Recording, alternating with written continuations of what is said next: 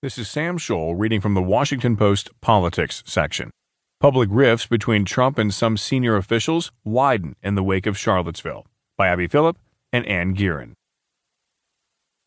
President Trump's senior aides are increasingly airing their private disagreements publicly, exposing a widening rift between the president and key members of his administration over his handling of racial divisions exposed by white supremacist violence in Charlottesville. Trump, who has fumed at the media's criticism of his response